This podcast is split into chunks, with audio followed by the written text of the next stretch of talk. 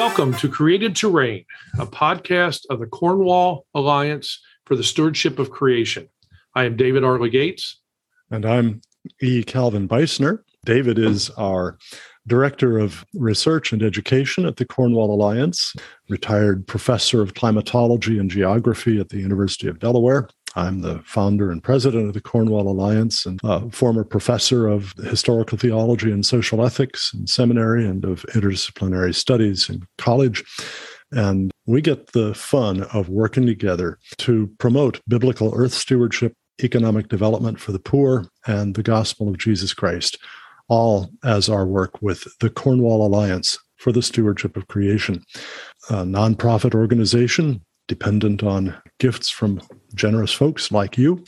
And so we hope that you will go to cornwallalliance.org. In addition to learning from the many, many different articles and major studies that you'll find there, also give a thought to donating to help us with our work. We are in the midst of a series of programs discussing a wonderful document called the biblical perspective of environmental stewardship. And this document was originally put together under the auspices of both the Cornwall Alliance for the Stewardship of Creation and the Coalition on Revival's International Church Council.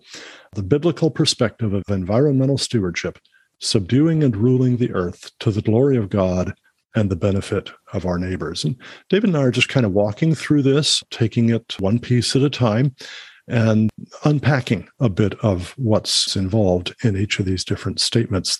The statements come in pairs. One affirms something and the next denies something, because as the late Francis Schaeffer, wonderful evangelical theologian and philosopher, pointed out in an age of relativism, it's not enough to say what you do think. You also have to say what you don't think. Not enough to say what you affirm, but also you have to say what you deny because relativism is all around us. So, the last time we went through the first six affirmations and denials, and those kind of set the stage in terms of basic principles, which you might almost call prolegomena, in terms of God as creator, the, the world as his creation, the creator creature distinction, and particularly the creation of human beings in God's image, male and female, and giving them dominion over the earth. The fact that human beings alone are made in the image of God, and that they therefore are of greater value than all other forms of life on this earth, which is not to say that those other forms have no value. It's just to recognize that, yes, people should be a priority.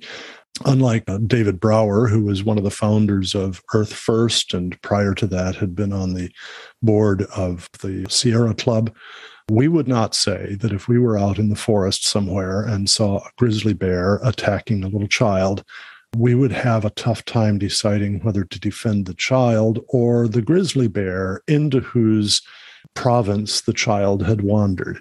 No, we would definitely uh, defend the child and attack the grizzly bear. Human beings are of greater value than bears and porpoises and horses and anything else. On today's program, we're going to go through points 7 through 13 of the biblical perspective of environmental stewardship. And David, point number 7 says, We affirm that though the earth is the Lord's, he has also given it to men. That's from Psalm 115, verse 16, which says, Even the heavens are the Lord's, but the earth he has given to the children of men. So, though the earth is the Lord's, he has given it to men and mandated that they be fruitful, multiply, fill the earth, subdue it, and have dominion over everything that lives in it from Genesis 1:28 where having created man and woman in his image he blessed them and said to them be fruitful and multiply and fill the earth subdue it and have dominion over the fish of the sea the birds of the air and everything that moves on the face of the earth. And then it adds we deny that human dominion over the earth is in principle sinful and that the possibility of its abuse negates the righteousness of its proper use yeah, I think in the first part, the affirmation, uh, what sticks out with me is the word mandated. Mandate is not just simply we think you should do something, but it's mandating as in you are required to do that. Mm-hmm. And so Affirm says we are mandated to be fruitful, multiply, fill the earth, subdue it, and have dominion over everything that mm-hmm. lives in it. A lot of people have issues with the idea of subdue and have dominion. It's sort of like a totalitarian dictator who rules with an iron fist over his people. We are supposed to mimic God. And mm-hmm. God does not rule over us with an iron fist. God rules over us with a loving hand. Sometimes you have to take children aside and show them the way in different ways. But we are to do the same with in the environment. Mm-hmm. The second thing to me is that in the denial, well, let me read it again. We deny that human dominion over the earth is sinful and that the possibility of its abuse negates the righteousness of its proper use. So while we do not deny that there are those who may abuse human dominion over the earth, we do deny that the potential for such abuse is an excuse for abdicating human dominion and the God given commandment to us. Yeah. I really want to pick up on what you just said there at the end that the fact that some people abuse the earth doesn't mean that dominion itself is wrong. The idea that the potential of abusing anything means you shouldn't use it at all is very common, but it's totally fallacious. I mean, it's possible for us to abuse food by either overeating or undereating. And yet, obviously, we shouldn't conclude from that you shouldn't eat, because then, of course, we would all starve. It's possible to abuse sexuality, and yet, without sex, the human race would quickly disappear. All sorts of things we can use properly or we can abuse. And we need to not think that because we can abuse them, we must not use them. And so, this notion that because God has told us to have dominion over the earth, we cannot conclude from that the Bible is embracing a notion of intentional abuse, destruction, poisoning of the planet, that sort of thing. It's not. As you said, our use, our dominion should reflect God's dominion. And, and in God's dominion, He brought order out of chaos, light out of darkness, life out of non life, great abundance of life, great variety of life, our dominion over the earth should be similar. We should be bringing greater order out of lesser order, more life out of less life. We should be preserving the abundance of life. And even through hybridization and so on, genetic modification, we can actually increase the variety of life. Those are all things that I think are appropriate for human beings to do. One other point there is a, a sense in God's saying, Be fruitful and multiply and fill the earth and subdue it we tend to read that as if all of those are grammatical imperatives, commands. And yet in the Hebrew, they're not exactly imperatives. They are more the, the word mandate or stipulations is, is perhaps better. They're similar to when he said, Let there be light, and there was light. Let there be dry land, and let the waters be gathered. When God says, be fruitful and multiply and fill the earth and subdue it and have dominion over it. He's not just telling us something that we're supposed to do, and then we get to choose to do it or not. He's telling us what will indeed happen. Humanity will indeed be fruitful and multiply and fill the earth and subdue it and have dominion over it. And so the question is what kind of dominion are we going to exercise? Is it going to be a godly dominion or is it going to be an ungodly dominion? That's why the Cornwall Alliance exists in part to describe what a godly dominion really looks like. We tend to summarize it by saying godly dominion is working to enhance the fruitfulness, the beauty, and the safety of the earth to the glory of God and the benefit of our neighbors, so that we're fulfilling the two great commandments that you referred to in the last episode that we are to love God and to love our neighbor. Number eight, we affirm that the earth and all its physical and biological systems are the effects of God's omniscient design, omnipotent creation, and faithful sustaining. And that when God completed his creative work, he proclaimed that it was very good. Genesis 1:31. Mm-hmm. By contrast, we deny that an infinitely wise designer, an infinitely powerful creator, and a perfectly faithful sustainer of the earth would have made it susceptible to catastrophic degradation from proportionally small causes. And consequently, we deny that wise environmental stewardship readily embraces claims of catastrophe stemming from such causes. This takes us to a discussion of environmentalism and climate change where the left believes we are perennially on the verge of a tipping point to a carbon dioxide induced catastrophe. Personally, I, I, simply cannot believe that God would create a world where human development would necessarily result in the destruction of the planet as a result of relatively small changes to the gases of the atmosphere. Small, I'm going to pick up on that, David. Uh, you say small actions, and yet uh, we're told we're adding billions of tons of carbon dioxide to the atmosphere every year. That sounds big, doesn't it? Yes, but it's big in total. But when we start talking about the actual amount of carbon dioxide in the atmosphere that we are producing, it's a small percentage. And that's the important thing because there are lots of vegetation on the planet that need carbon dioxide to survive. Mm-hmm. If we reduce the carbon dioxide by about the amount that we've seen it go up, that life we know it on the planet would probably cease to exist because plant life would not be able to sustain itself. Plant life would disappear, and without plant life, animal life follows quickly.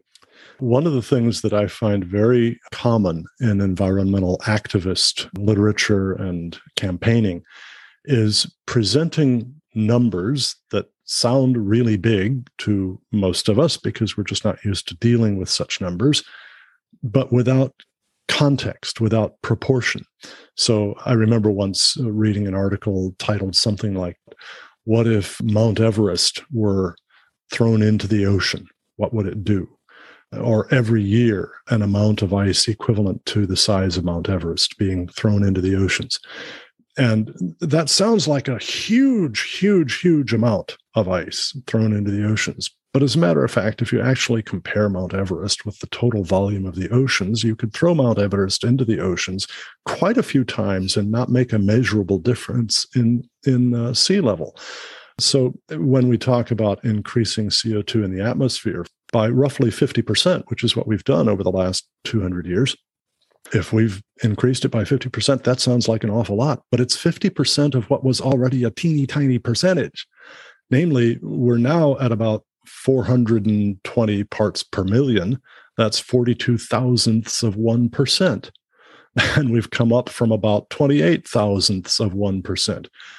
As this pair of statements in this article puts it, we would deny that an infinitely wise designer, infinitely powerful creator, perfectly faithful sustainer of the earth would have made it susceptible to, let's be specific here, catastrophic climate change from the proportionally small cause of increasing CO2 in the atmosphere from 28 thousandths of a percent to uh, 42 thousandths of a percent and so we deny that wise environmental stewardship readily embraces claims of catastrophe stemming from such causes.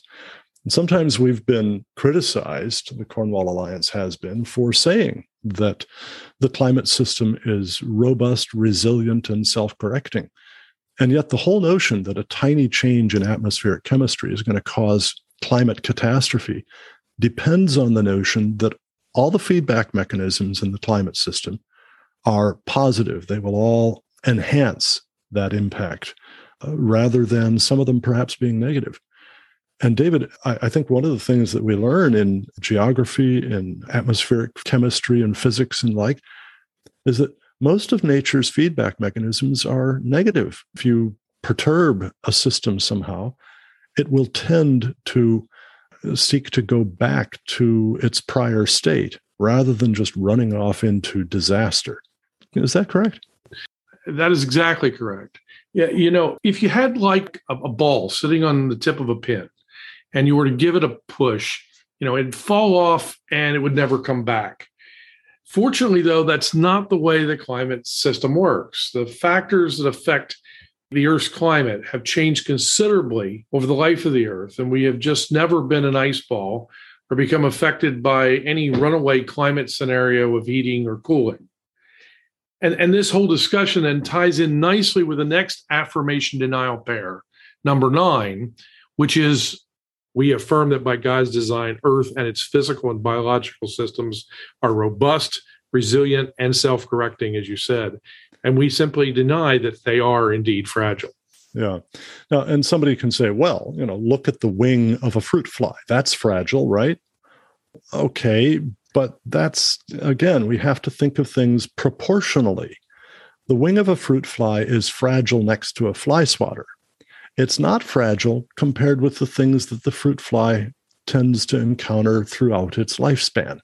Now, it's fragile next to a bird that comes and eats it but it's not fragile compared with the air through which the fruit fly flies. And so all of these things have to be taken in context. And I've always thought that the notion that extremely tiny change in atmospheric chemistry is going to cause climate catastrophe is like saying that an architect designs a building so that if you lean on a wall, all the feedback mechanisms in the engineering of that building are going to multiply the effect of your weight until the whole building collapses. If that were the case, would we say that that architect was wise? I don't think so. We'd say that it mm-hmm. was foolish. To think that the earth is fragile in that regard is really to think that God is that kind of architect. And we are supposed to praise God. And Psalm 19 tells us that the heavens declare the glory of God, firmament shows his handiwork. This is the opposite of the kind of thinking that tends to dominate so much of the environmental movement. Number 10, we affirm that godly human dominion over the earth means men and women created in the image of God, laboring freely and lovingly together to enhance Earth's safety, fruitfulness, and beauty to the glory of God and the benefit of our neighbors. We deny that godly human dominion entails humans being servants rather than masters of the earth. We are to be servants to God first and foremost. The earth somehow becomes God if we start to serve the earth rather than God. And that brings us to number 11. We affirm that when God had created Adam, he placed him in the Garden of Eden to cultivate and guard it. We read about this in Genesis 2:15. And we deny that the Garden of Eden represents the whole earth and that the instruction to cultivate and guard the garden ought to be reinterpreted to mean either that man is to serve and protect the garden or the earth, or that man is to worship and protect the garden or the earth, or that man is to worship and hear God either directly or through the earth or its parts. This may seem really strange. People are going to see this and say, Who in the world ever said that?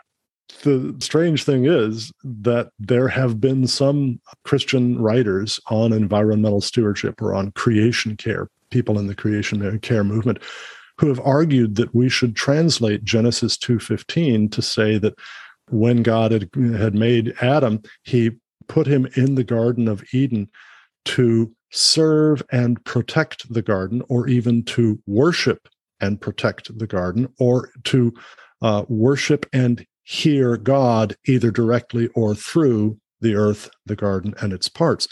And they also tend to equate the garden with the whole earth. And yet, Genesis 2 gives us a clear description geographically of where the garden was, and it wasn't the entire planet. We see this distinction, and therefore, the notion that the garden was to be cultivated and guarded means that we're supposed to do exactly the same thing to all the rest of the earth. I think we get a very different picture as we move farther along in Genesis. And that's where we come in number 12 of the affirmations and denials here. And I'm going to go ahead and skip us right into that and then ask you to comment on that. Number 12 says, We affirm that a comprehensive understanding of the relationship between God's placing Adam in the garden to cultivate and guard it, Genesis 2:15, and that really is the proper translation of the Hebrew there. Proper understanding, a comprehensive understanding of the relationship between God's placing Adam in the garden to cultivate and guard it, and God's commanding Adam and Eve to be fruitful and multiply and fill the earth and subdue and rule everything in it, Genesis 1:28 entails a growing population that spreads out from the garden to till the whole earth and transform it from wilderness to garden and ultimately to garden city. And there we're pulling from Revelation 21 and 22, where we see the, the picture of the, the New Jerusalem, the city of God descending out of heaven, and the, the earth transformed, the new heavens and the new earth.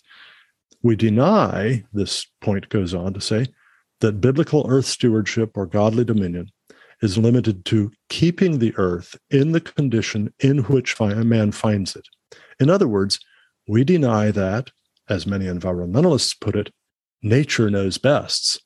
Nature knows best. And its transformation by humans is in principle wrong or harmful. We deny those things. I know we jointly wrote an article, I think it was for Christianity Today a number of years ago. Mm-hmm. Uh, and it, it was based on something that bothered me in particular because we are told that we need to stop using fossil fuels. We need to keep them in the ground. Do not use them because they're producing carbon dioxide in the atmosphere. And I immediately thought of Matthew 25, 14 to 30, the parable of the talents, and how the worthless slave was given one talent. And what did he do with it? He didn't lose the talent. He didn't bet it on a horse race. He gave it back to the master at the end when the master returned in exactly the same form in which it was given to him. The master lost nothing in the process. But what the master lost was the ability of that to be of any use to anyone. Because what did the worthless slave do? The worthless slave went out and hid it in the ground. He buried it in the ground. So, if fossil fuels, for example, are buried in the ground, it's as if the worthless slave started with them in the ground and never bothered to do anything with it. While we're so concerned that this is going to have an environmental impact, we're not concerned on the fact that these could have an important impact on the lives of human beings that are struggling and i think that's the key difference is we should not be worshiping the planet we should be taking care of as we saw in the beginning of matthew we should be focusing on God and others. And in particular, when others are in need, a bit of cheap energy goes an awful long way to lifting them up. Yeah. The last point that we're going to discuss today is we affirm that the Bible normally associates wilderness or wildness with divine judgment and curse. And we list quite a number of different verses there. And there are, frankly, a lot more that do that. And then we say, we deny that wilderness is the best state of the earth. Some people might think, well, then what do you want to do? Pave over the whole planet with parking lots? no, that's not the point. And I think there is wonderful value in keeping some parts of the world in their natural state. And yet, even that requires some human dominion we can improve the way forests remain healthy, for example, if we manage them well. And they can still be wonderfully beautiful places, and we can still find it rare to encounter a human being in them or things like that. We can see all sorts of wildlife. And yet, indeed, Genesis 1:28 does say that we are to multiply and fill the earth and subdue it. Our task really is to bring everything into subjection, not just to mankind, but to God Himself, so that all of the earth reflects the glory of God and does so more and more as time goes by. Again, we are working through one of the landmark documents of the Cornwall Alliance for the Stewardship of Creation. It's available on our website, which is cornwallalliance.org. That's cornwallalliance.org. And if you go into our landmark documents, you'll find the biblical perspective of environmental stewardship, subduing and ruling the earth to the glory of God and the benefit of our neighbors. I've been David Legates. And I'm Cal Beisner. Thanks again for joining us.